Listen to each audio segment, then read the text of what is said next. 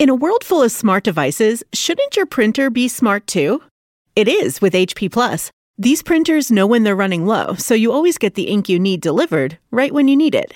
Plus, you save up to 50% on ink, so you can print whatever you want, as much as you want, anytime you want. Huh, that is pretty smart. Get six months free of instant ink when you choose HP Plus. Conditions apply. Visit hp.com slash smart for details. In a world full of smart devices, shouldn't your printer be smart too? It is with HP Plus. These printers know when they're running low, so you always get the ink you need delivered right when you need it.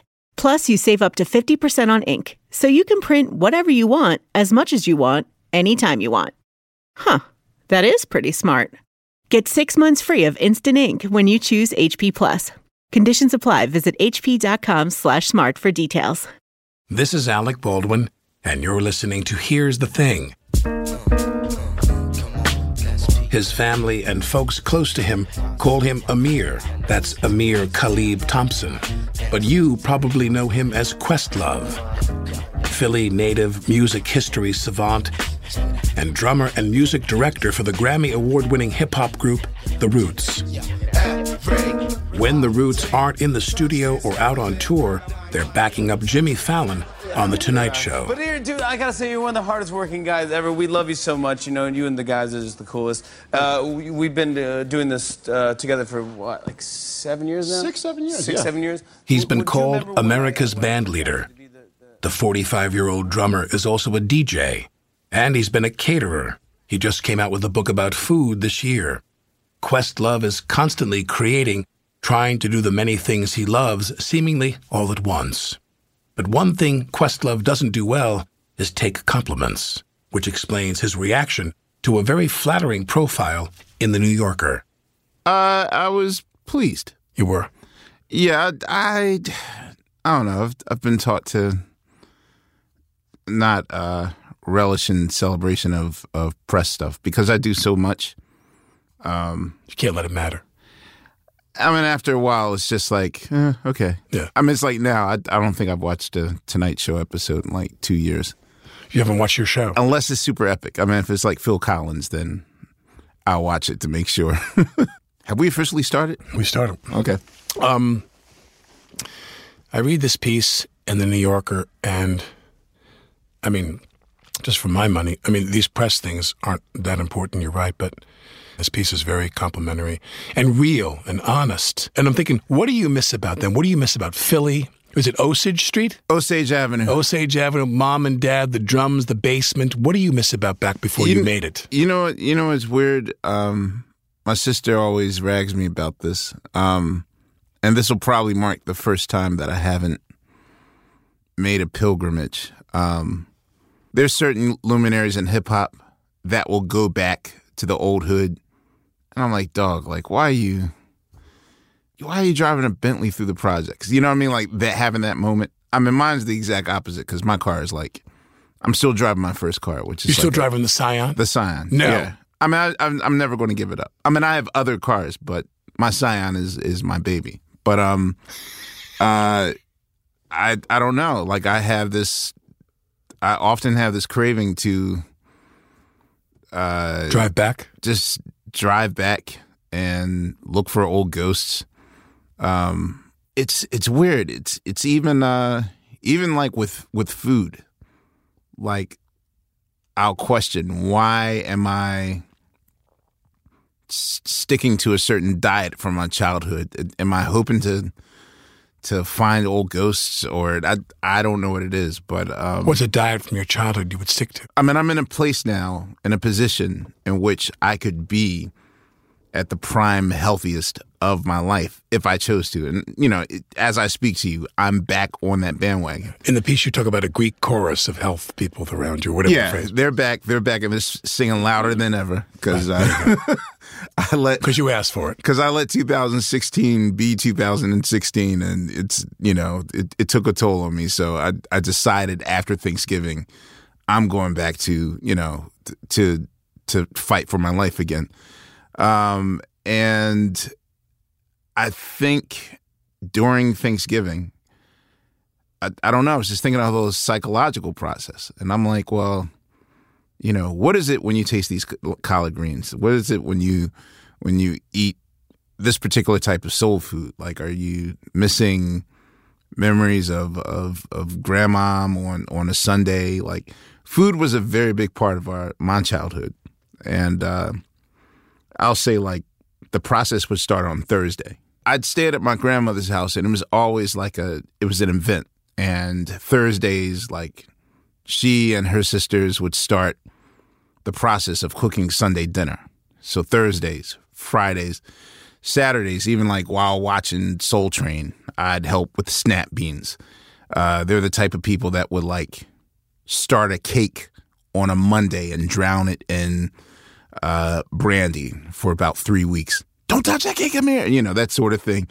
Uh, so it was like always a big process for this sprawling Sunday dinner. Like every Sunday was like Thanksgiving. Every Sunday was Thanksgiving. And special. Yeah, it, it was special. So I don't know. Maybe I'm looking for my identity now that I've been sort of uh, uh, I don't want to say misplaced or, you know, I've I've transitioned to another life, another lifestyle, which I'm kind of separate from my childhood memories, which probably explains the Soul Train obsession, which explains like now now that I've I've had time to to really think about it, and especially in the last week, it's it's making sense. Like I don't think I'm collecting 700 episodes of Soul Train because I really think that's an awesome show. Of course, I think it's an awesome show, but you know, in my mind, I'm something thinking else going on. Yeah, in my mind, I'm thinking, okay, the Frankie Valli 1977 episode of Soul Train. My sister and I almost burnt down the house using the Jiffy popcorn on the stove. Uh, the Johnny Guitar Watson episode of Soul Train. I remember like cutting my hand on the uh, the No Frills ravioli from Pathmark. Uh, the 79 episode of the Jacksons. I remember stubbing my toe on the coffee. Like there's there's certain childhood memories that are associated with every episode of Soul Train. So I think that's why I hang on to it. Um and plus like being part of a uh you know, being in the quote unquote hip hop generation, uh a culture that celebrates youth so much. Um I think just the idea of transitioning or metamorphosis or even just vanishing, which I think I think the idea of vanishing is what's really controlling a lot of Americans' thoughts in 2016. What's vanishing? The idea of not mattering, old traditions leaving, the idea of change, the idea of is this related to the election or not? I, I no, right. just every yeah, yeah, everything. It could be the election. It could be me personally. I think that you have a sense of that of things vanishing. Um, or is, that, or is that approaching middle age? You're how old now? You're forty. I'm 45. I'm 45. 45. Yeah, I think just in general, there's something about 2016 that is transitioning more than anything. I, for one, um, as a musician and a lover of the arts, um, you know, this is the the the the largest amount of I mean the sheer volume of people dying in 2016. Um, for me, this is this is uh, a message. I feel more of my childhood being. I feel more of me being stripped away than just like, oh, Natalie Cole died. Oh, Maurice White died. Ah, Prince died. Oh, like you know, it's it's up to like pieces of your life. 23 key members of my life that, you know, shaped my life are like now gone. In this year. This year alone. 23. Dude, I mean my it's to the point that even when I was writing um on my Instagram, the uh there's a a, a well-known, well-loved uh house singer named Colonel Abrams I was hesitating to write a tribute to him on Instagram because now, like, it was to the point where people were like, "Oh, Ahmir, you're just the the obituary historian. Like, your Instagram has come become nothing but these long two paragraph tributes to da da da's life. Like, it's it's almost like a, a, a joke now, and, and that's that's where it's come to. But I think more than that, it's just I think that all of us right now are fearing a transition, if you will. So, you know, when I when I do drive back home and you know, sit there in the parking lot and and peer at the house and everything, I I don't know. I think I'm maybe I, in my mind I'm Jacob Marley looking for my younger seven year old self on going to school or something. See, this is the thing I want to get to, which is when I read the article, and I don't want to keep referencing that article, but when I read the article, it's like you kind of get the sense of like, how much longer are you going to do this? That this is going to be enough for you? Meaning, music will be in your life maybe in some other way. Something tells me your love, your worship, music being in your DNA in the way it is so completely from what I read. I mean, you mm-hmm. being, you know, people, you're like some combination of like, uh, uh, you're like Mozart and Alan Turing, yeah. you know, this savantish freak in a good way about yeah. music and so forth, and entertainment for that matter. But I'm wondering, so I'm assuming, assuming you'll have some place in your life. Where do you think it's well? it's weird because since that New Yorker article came out, um, it has blossomed and bloomed tenfold um, to the point where I guess at that time, uh, I had let's say I had uh, maybe eight jobs um, up until early January. I mean, I had 16, 16 jobs. Like I just decided maybe a month ago to not return to NYU to teach. Um, because what were you teaching there?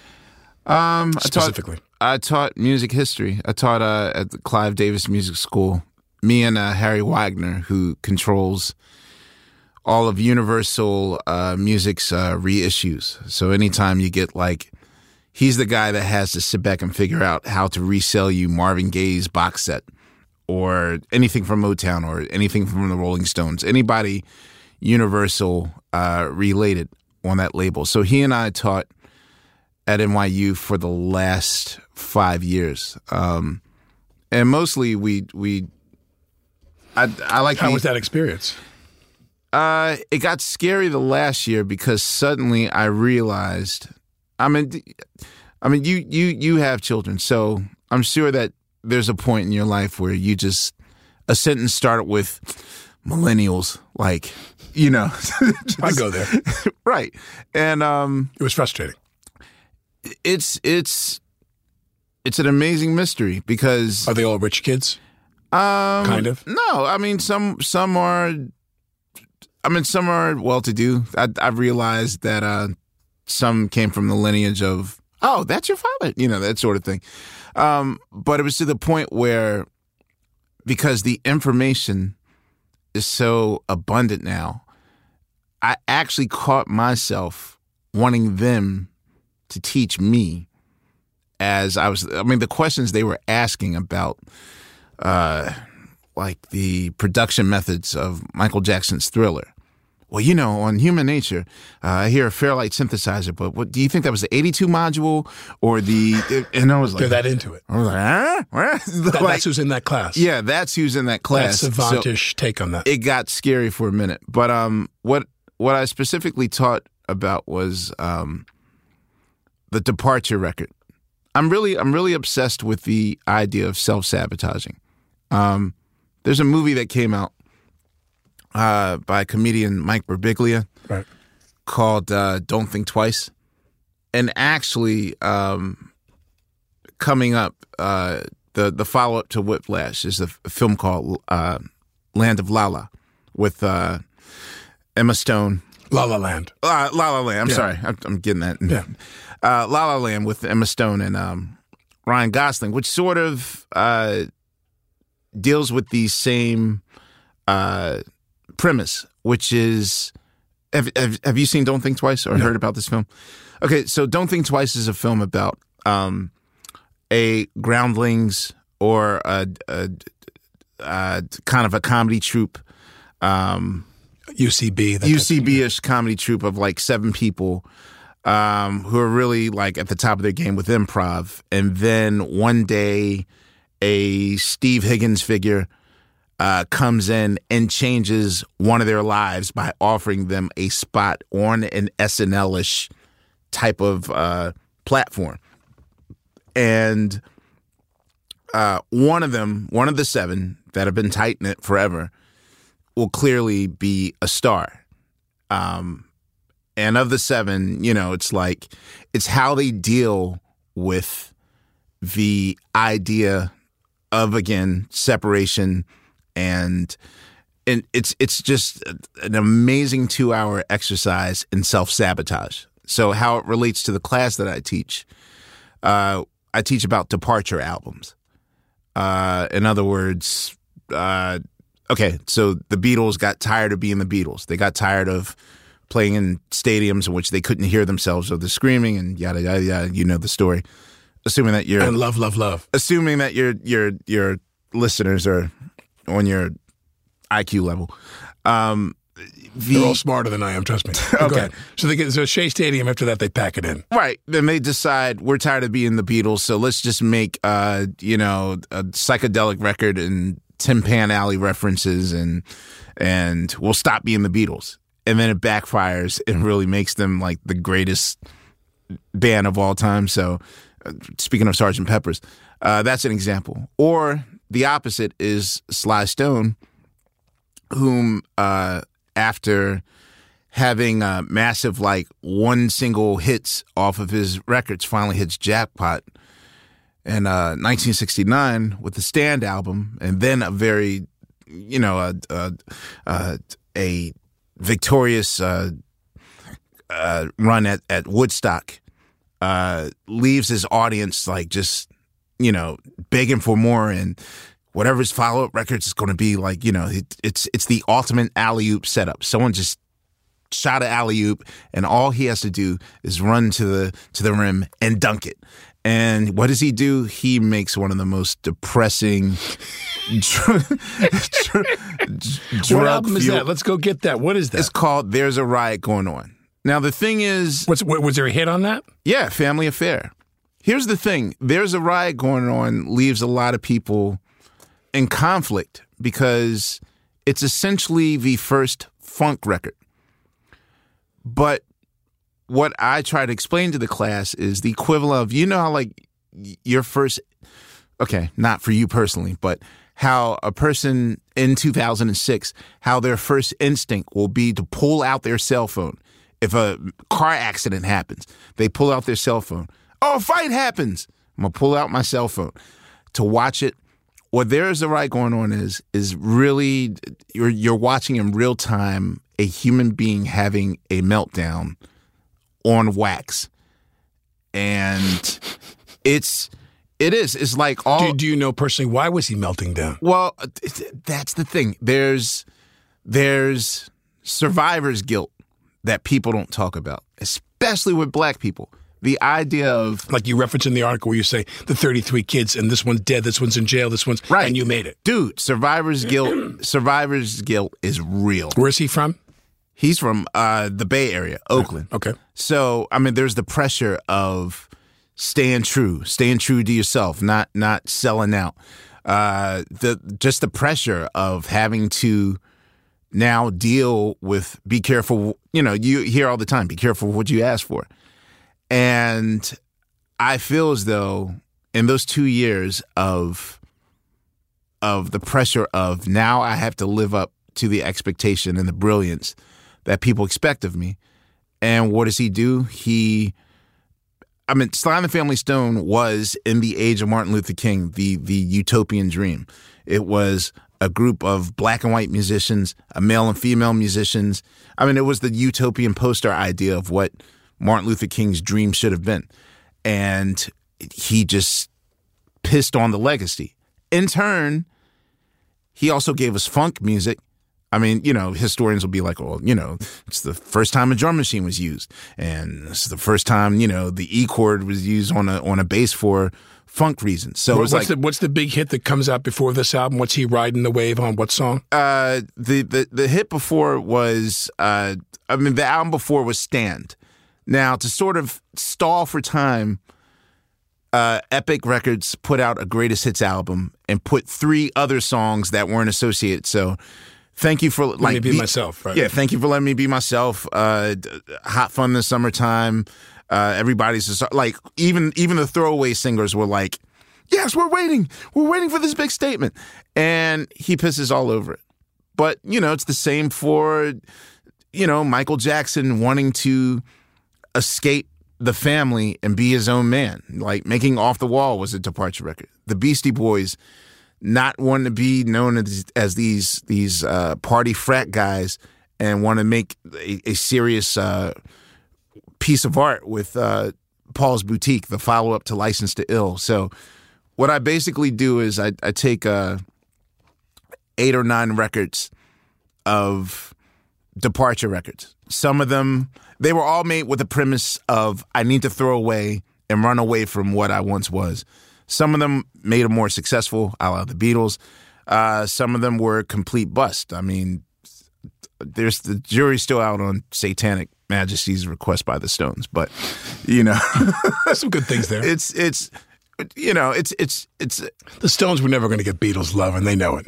Well, they tried. Yeah, they tried. I mean, you know, I have to give it to them. They tried. So it's really, it's really just about examining uh, the psychological process of of making music and why we run away from success or the idea of doing it. Did you Well, wait. away- Let me ask you because this is the Well, first did, thing you, I did you did you run away from success?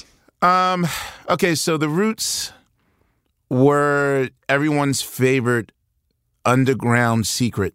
Like you know, there's if you ever meet a music snob and there's like that that one thing that you know, there's the band that they know about that you don't know about, and that makes them cooler than you. Right. And then suddenly you discover it, and then everyone discovers it, and then suddenly it's like, ah, like everyone has my toy now. It's in the pool. Yeah. Yeah, uh, we were that for a lot of people, and then with our fourth record, suddenly we hit jackpot because we realized what the formula was to not to monetize, but to to to gain acceptance. We realized what the formula was. But acceptance with what?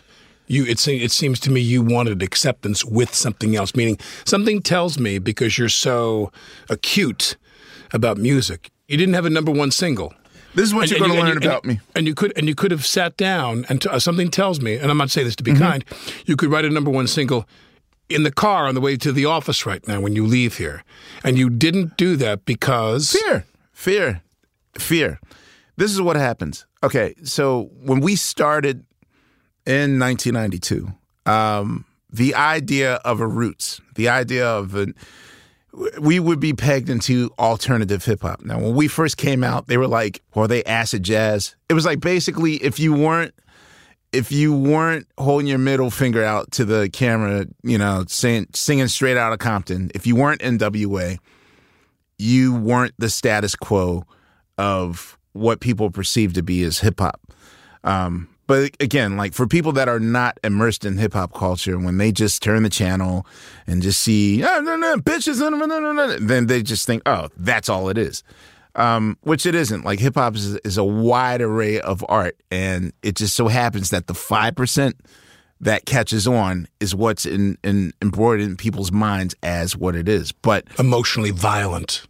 that's what they think it is, Right. but it's so much more than It that. is more so than I came into, uh, metaphorically speaking, we got to the train platform as the first wave of alternative hip hop uh, train was leaving. You know, like when you run for the train and the doors close and you see the train leave and you have to wait for another 12 minutes for the next train to come. That was the roots. The first train was the Jungle Brothers, a tribe called Quest, De La Soul.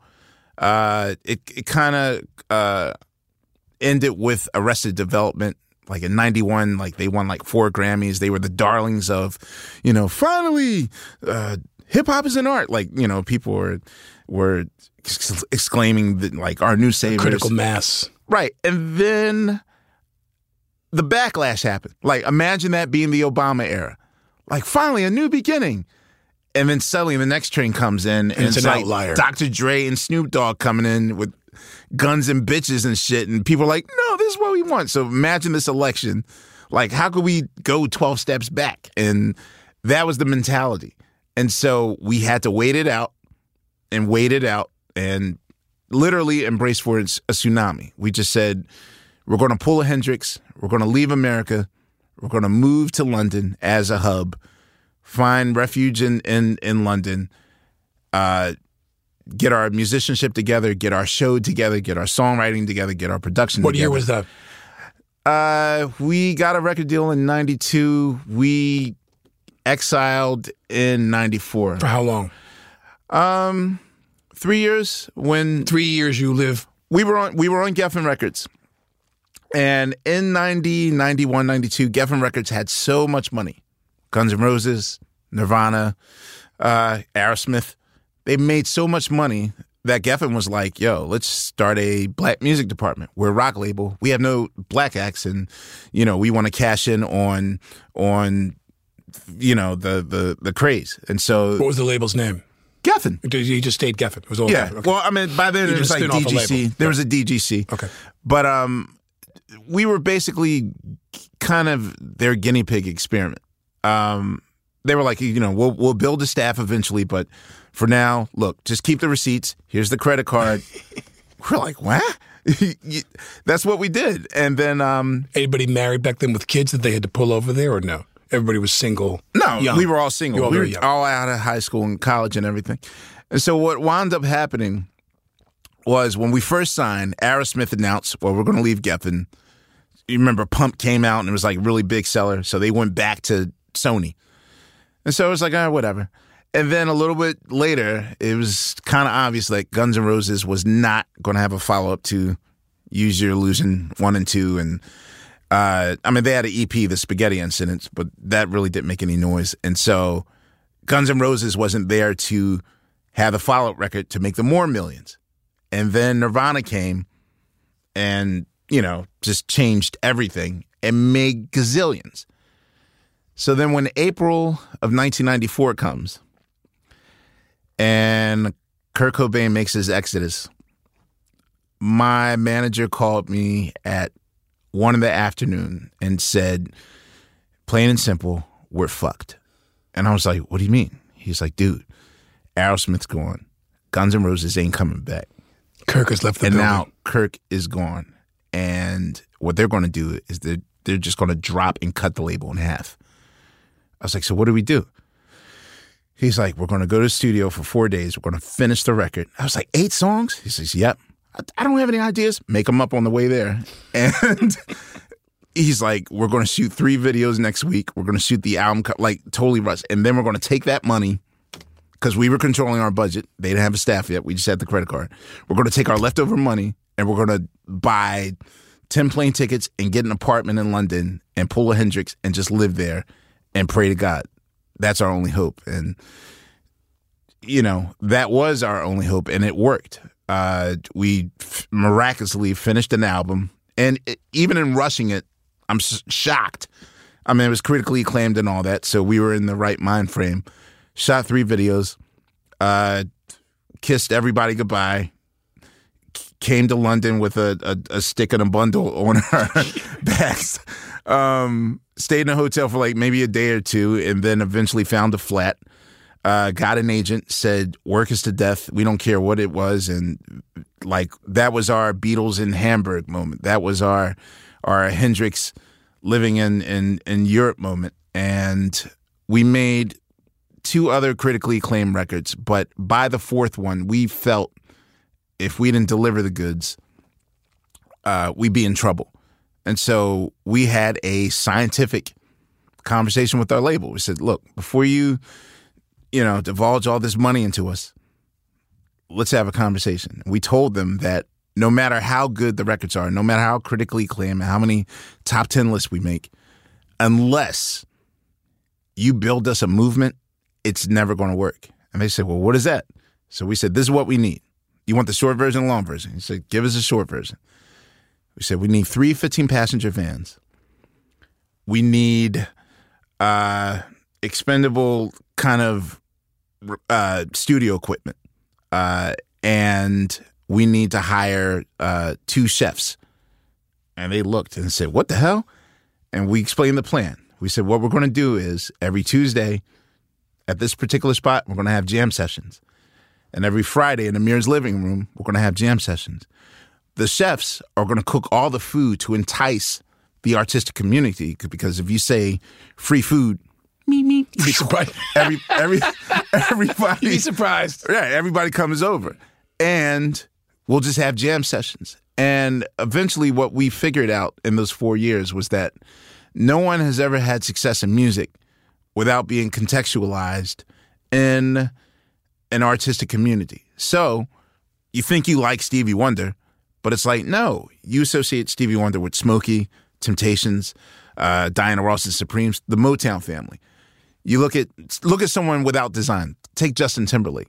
You're automatically going to think, oh, NSYNC, oh, Backstreet Boys, oh, Britney, Disney, Christina Aguilera. You think of the Disney set. You think of of I mean, Prince grew his own crops.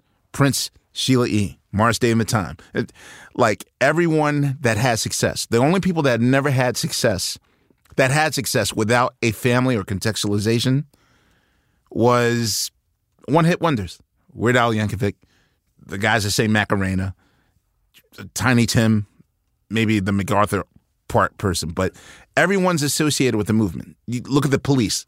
Okay, they were part of that post punk punk movement, early new wave movement, talking heads. Like, even if they don't do it by design, we as consumers think that. So we had to grow our own crops. So as a result, in these three years of having the chef, the jam sessions week by week, um, suddenly we were writing the story of the next millennium of soul. So that's explains Erykah Badu, D'Angelo, uh, Mos Def, Talib Kweli, basically the 14 or 15 or so platinum based artists in the future, of course, uh, starting in our living room and then expanding, having their own careers. Well, these are my words, no, no, not yours. But but if if London is graduate school, if you all decide to stop, we found success uh, by our fourth album,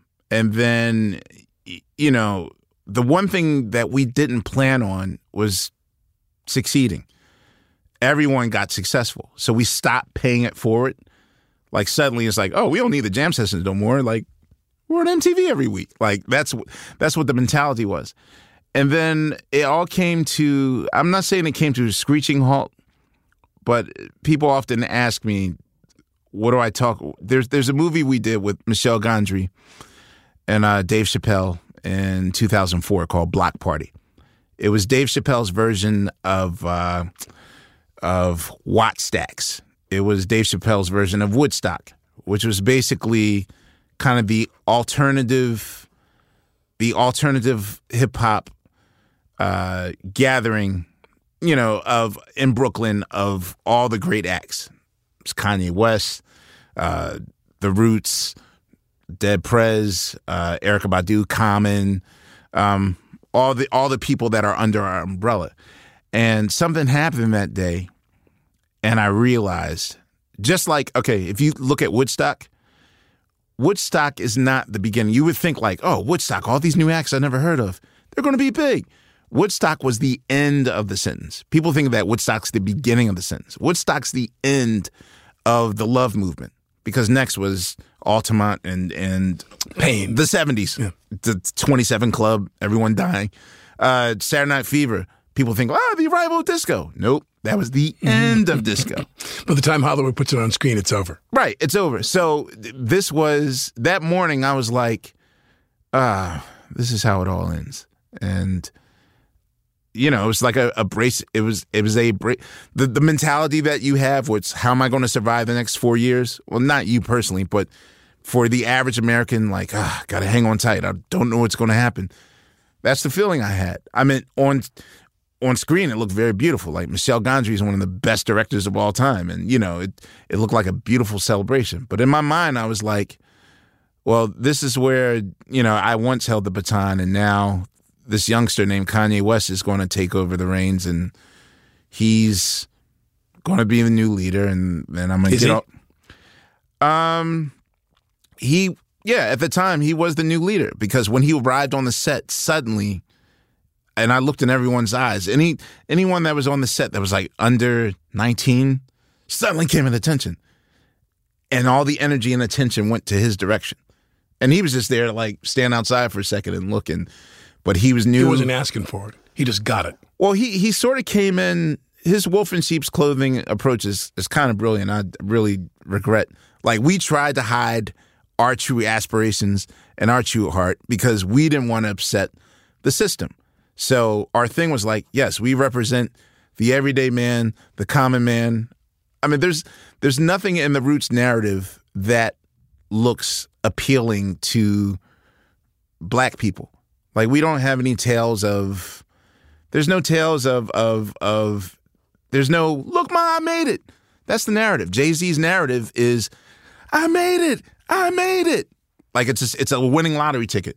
I made it that was never our narrative. So thus the reason I mean the roots are more known to be Phish or the Grateful Dead of hip hop mm-hmm. than you know the the winners of hip hop. But, you know, don't sleep. Phish is a group that somehow still made eight figures a year under the radar. They didn't have to shake their ass in a video. They didn't have to get mired in controversy. They quietly sell out Madison Square Garden three nights a week. And so that for us was a better was a better way of survival. Coming up, Questlove explains the magic of Jimmy Fallon and how Fallon convinced the Roots to join him on late night TV. Explore the Here's the Thing archives. I talked to Danny Bennett who has spent his life managing the career of another musical giant, his dad, Tony. I had this epiphany, and I'm like, I'm to run, I'm to do this like I'm running for president. And I went to him and I said, you know, presidents would not go to Iowa if they didn't have to go to Iowa and, and, and you know, shake the hands. I go, instead of having people come to you in Vegas, I said, your music transcends, right? He's reinventing himself. He's really kicking ass. I mean, in terms of like taking chances. There's a transcendent quality in great art that that like he says defies demographics. Take a listen at here'sthething.org.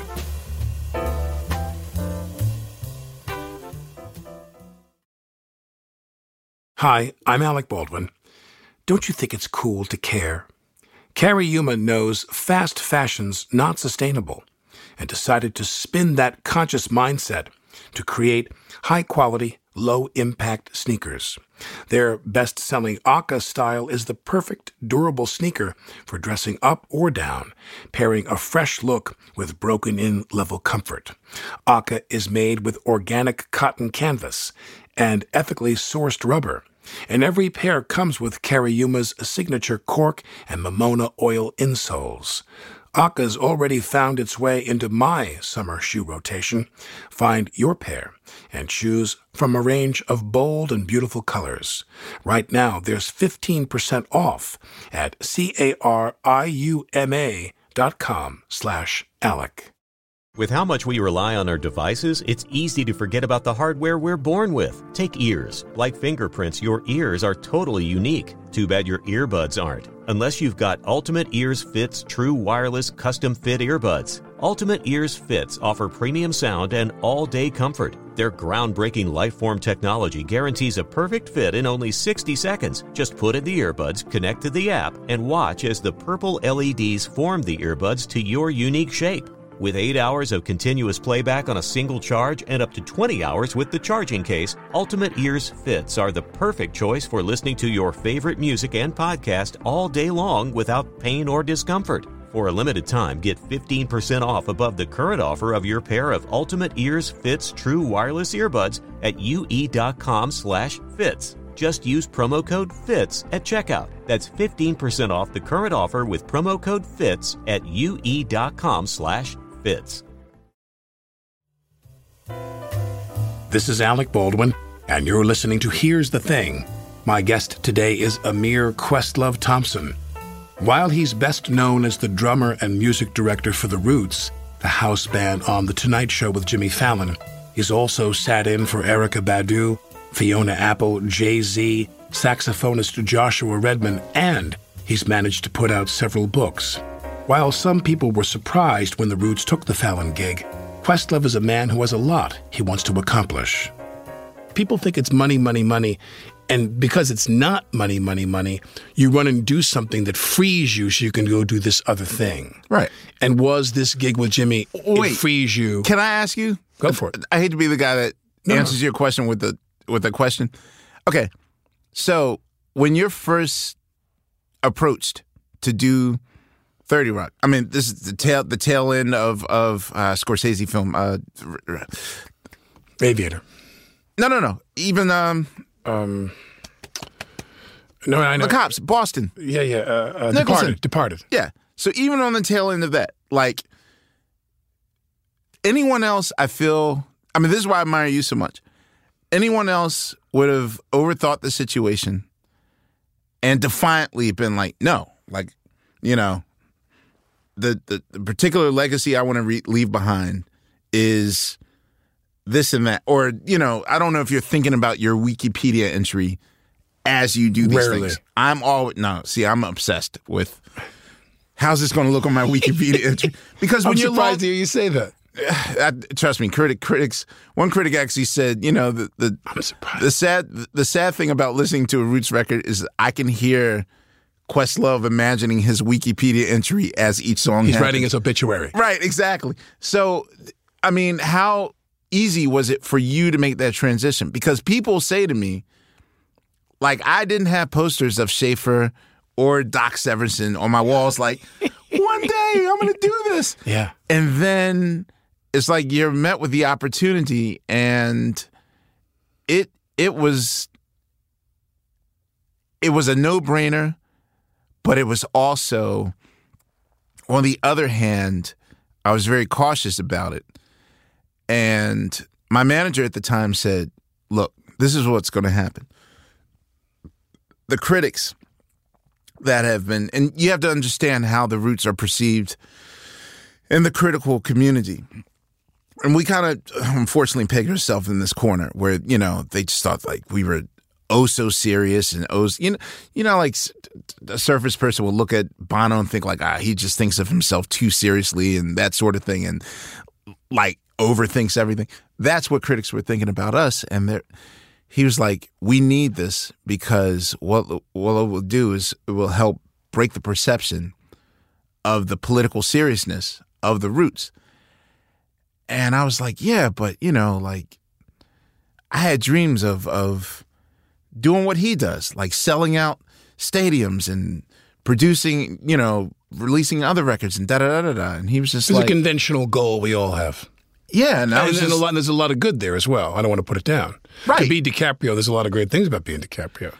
It is, but I, I was, I so fought it, and he says, "Look, this is like some a What critic's gonna, sold you on it then? a critic's going to snark you, and we got to use it as our motivation to really come back." And I was like, "Okay," and sure enough, it happened. The first uh, blur, news blur about the Roots are actually going to be a late night band.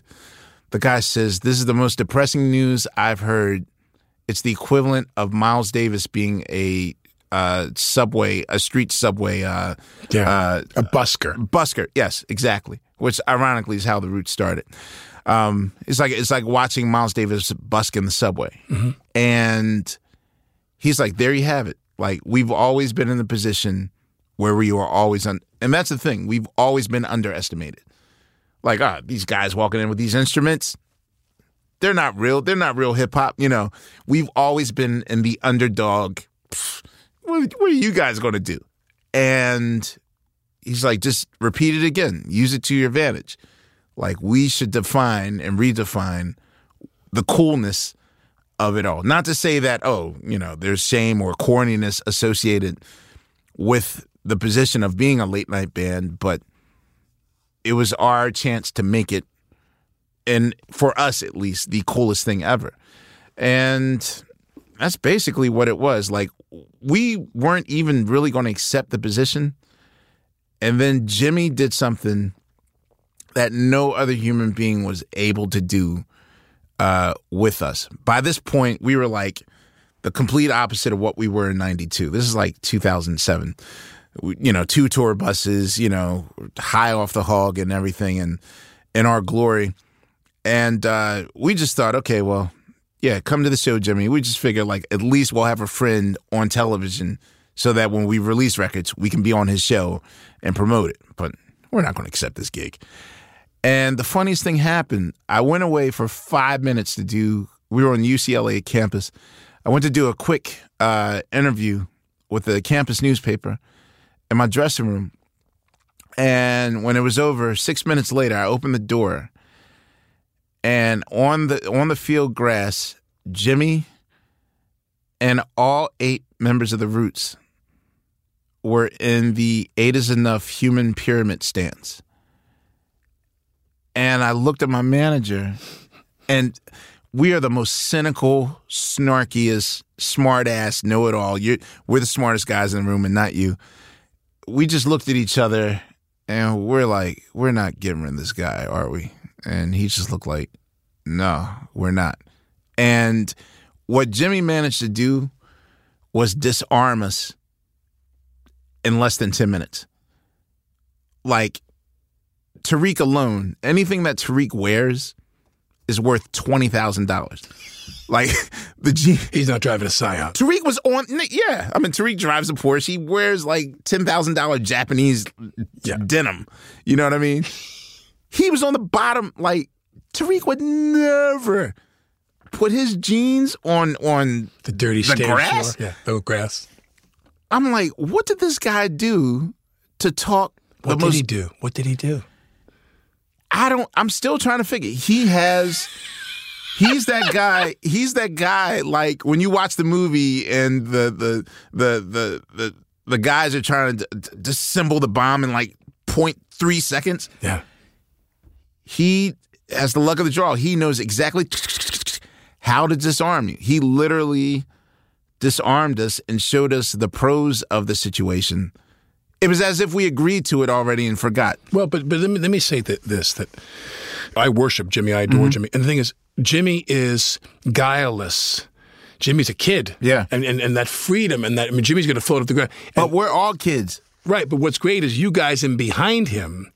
With I'm not going to say cynicism, but there's a gravity. You guys, There's a balance. Ex- exactly. There's, There's a a great. balance. there's a great balance there. There's a great balance there. What I what I discovered the first month in, first of all, what I discovered about myself and about the band, um, for starters, for a band that sat in Rolling Stone's twenty best band live bands of all time uh, list, I noticed that we never ever practice as a band. Because our shows are Springsteen length, three hours every night, and we we did 200 shows a night. Like every show was like its own. I I never wanted to snack before the meal. You know, you don't want to before the orgy, whatever. Right. Uh, bad enough. Right. And so when we got there and we were in this closed in room, eight of us looking at each other, it was the hardest thing in the world to do because we never did this before. And like, I had to call my manager, like, yo, I don't know what to do. How do you rehearse? It, we did not know how to rehearse. It was like being naked in, in public or something. Like, it took three weeks, but suddenly we rehearsed and became better musicians. We became better songwriters. We became better producers because the, it's all these challenges of, okay, I need a 10 second sting for it. Da da da da da da. Here's the name of the song. Now. And it, it made us more focused on, like, we're now, I felt like we've robbed our fan base those initial 15 years uh, because we're so much wiser now uh, at songwriting, at being musicians, at entertaining. Like, there's so much knowledge that we've gotten that we didn't know. I thought it was going to be a cushy retirement gig. Okay, we'll just set off in the sunset. I'll be fine. My mom's house will be paid off. Mine will be paid. I'll be cool. But that was foolish. I was made for this gig and didn't realize it yet. Are you guys going to tour, perform anytime soon? Uh, thinking about it? We, what was once 38 weeks on the road is now a normal 200 days on the road is now uh, 40, 50. You're going to go out again which is normal. Uh, we the do- show's over? We do weekends. We have hiatuses. Talk about your books. Yeah. Uh, well, it's the the the first book. Where'd you find time for that? Well, the thing is, I'm I'm a serial tweeter, which is why I know like people are ragging uh, our current president elect about you know why do you get up at three and five? a.m.? That's the best times to tweet ever. I don't want to defend him publicly that way, but I'm just saying. thoughts come flying in the window at 3 a.m. Trust me. Me too. I got the pad next to my bed. Right, exactly. I'm like writing scenes down for TV shows on my pad. exactly. So, um, uh, because of the the the the paragraph nature of all my Instagrams and and thoughts, um, they were basically like, "Well, why don't you just write a book already?" And at first, I was resistant to it because I was like, "How many ideas do I have in me?" But um, so far, I've written three books, and I'm kind of proud of it. Uh, the first book, Mo' Meta Blues, is kind of a a, a music memoir where I talk about life and music. And the second one was a passion project. Uh, I'm very obsessed with the show Soul Train. So I wrote the ultimate coffee table book about Soul Train. And uh, my, my last book was Something to Food About, which is I discovered that uh, comedians and uh, chefs are kind of on a parallel creative level as musicians. That's what I learned in in Fallon, watching and observing David Chang and Dominique Ansel and uh, all these these great chefs uh, when they're preparing foods for our show. Uh, I started to notice that they think like musicians and became friends with them, and then did a kind of a observational study at their creative methods. Um, and I guess the the next book I'm going to work on is also about creativity. And Creativity in what, in what regard? well, I- I'm I'm the guy that doesn't necessarily. Uh, I don't marvel at the vehicle more than I marvel at the machinery that makes it run, and I'm always curious about the preparation process. Like I beg Higgins daily to let me sit in on the like can I I want to intern at SNL so I can be and uh, Lorne is not having none of this by the way uh to be there on the pitch meetings. Like to to when I watch the show on Saturday I'm always wondering what was the pitch like?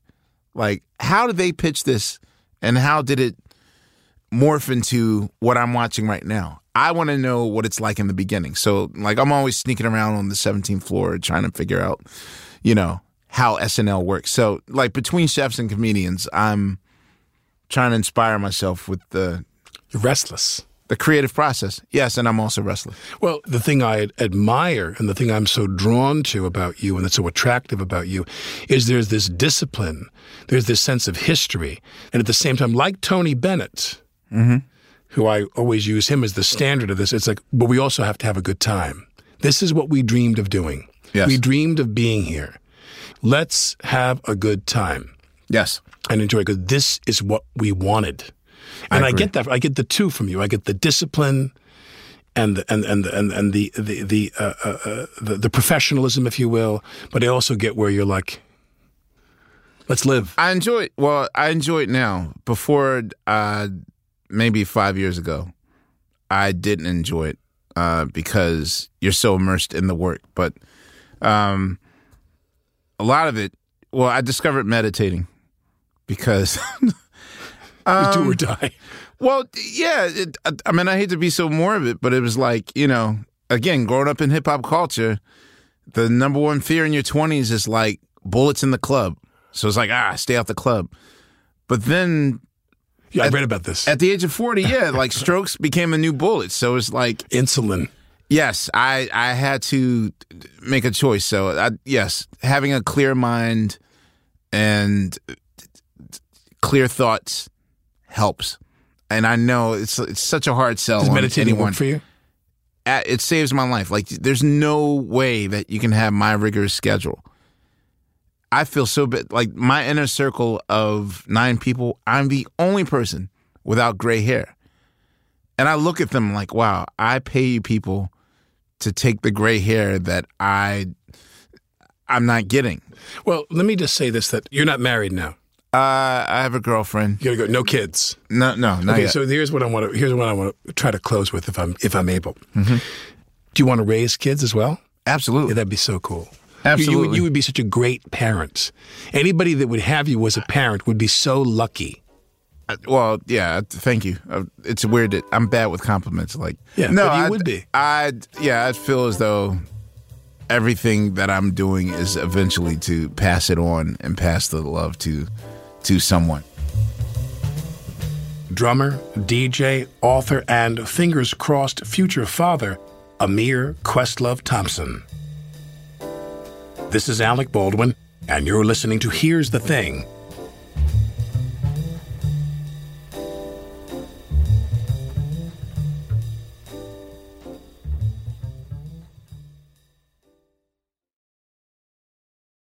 Get really into your favorite shows and movies all in one place with Flex, a 4K streaming box you get free with Xfinity Internet. Find what you want with your voice on Netflix, Hulu, Disney Plus, and more. No more jumping in and out of apps. And get Peacock Premium at no additional cost. It's a way better way to watch. Learn more at xfinity.com slash flex. Restrictions apply requires postpaid Xfinity Internet excluding Internet Essentials. One device included. Subscriptions required to access streaming services.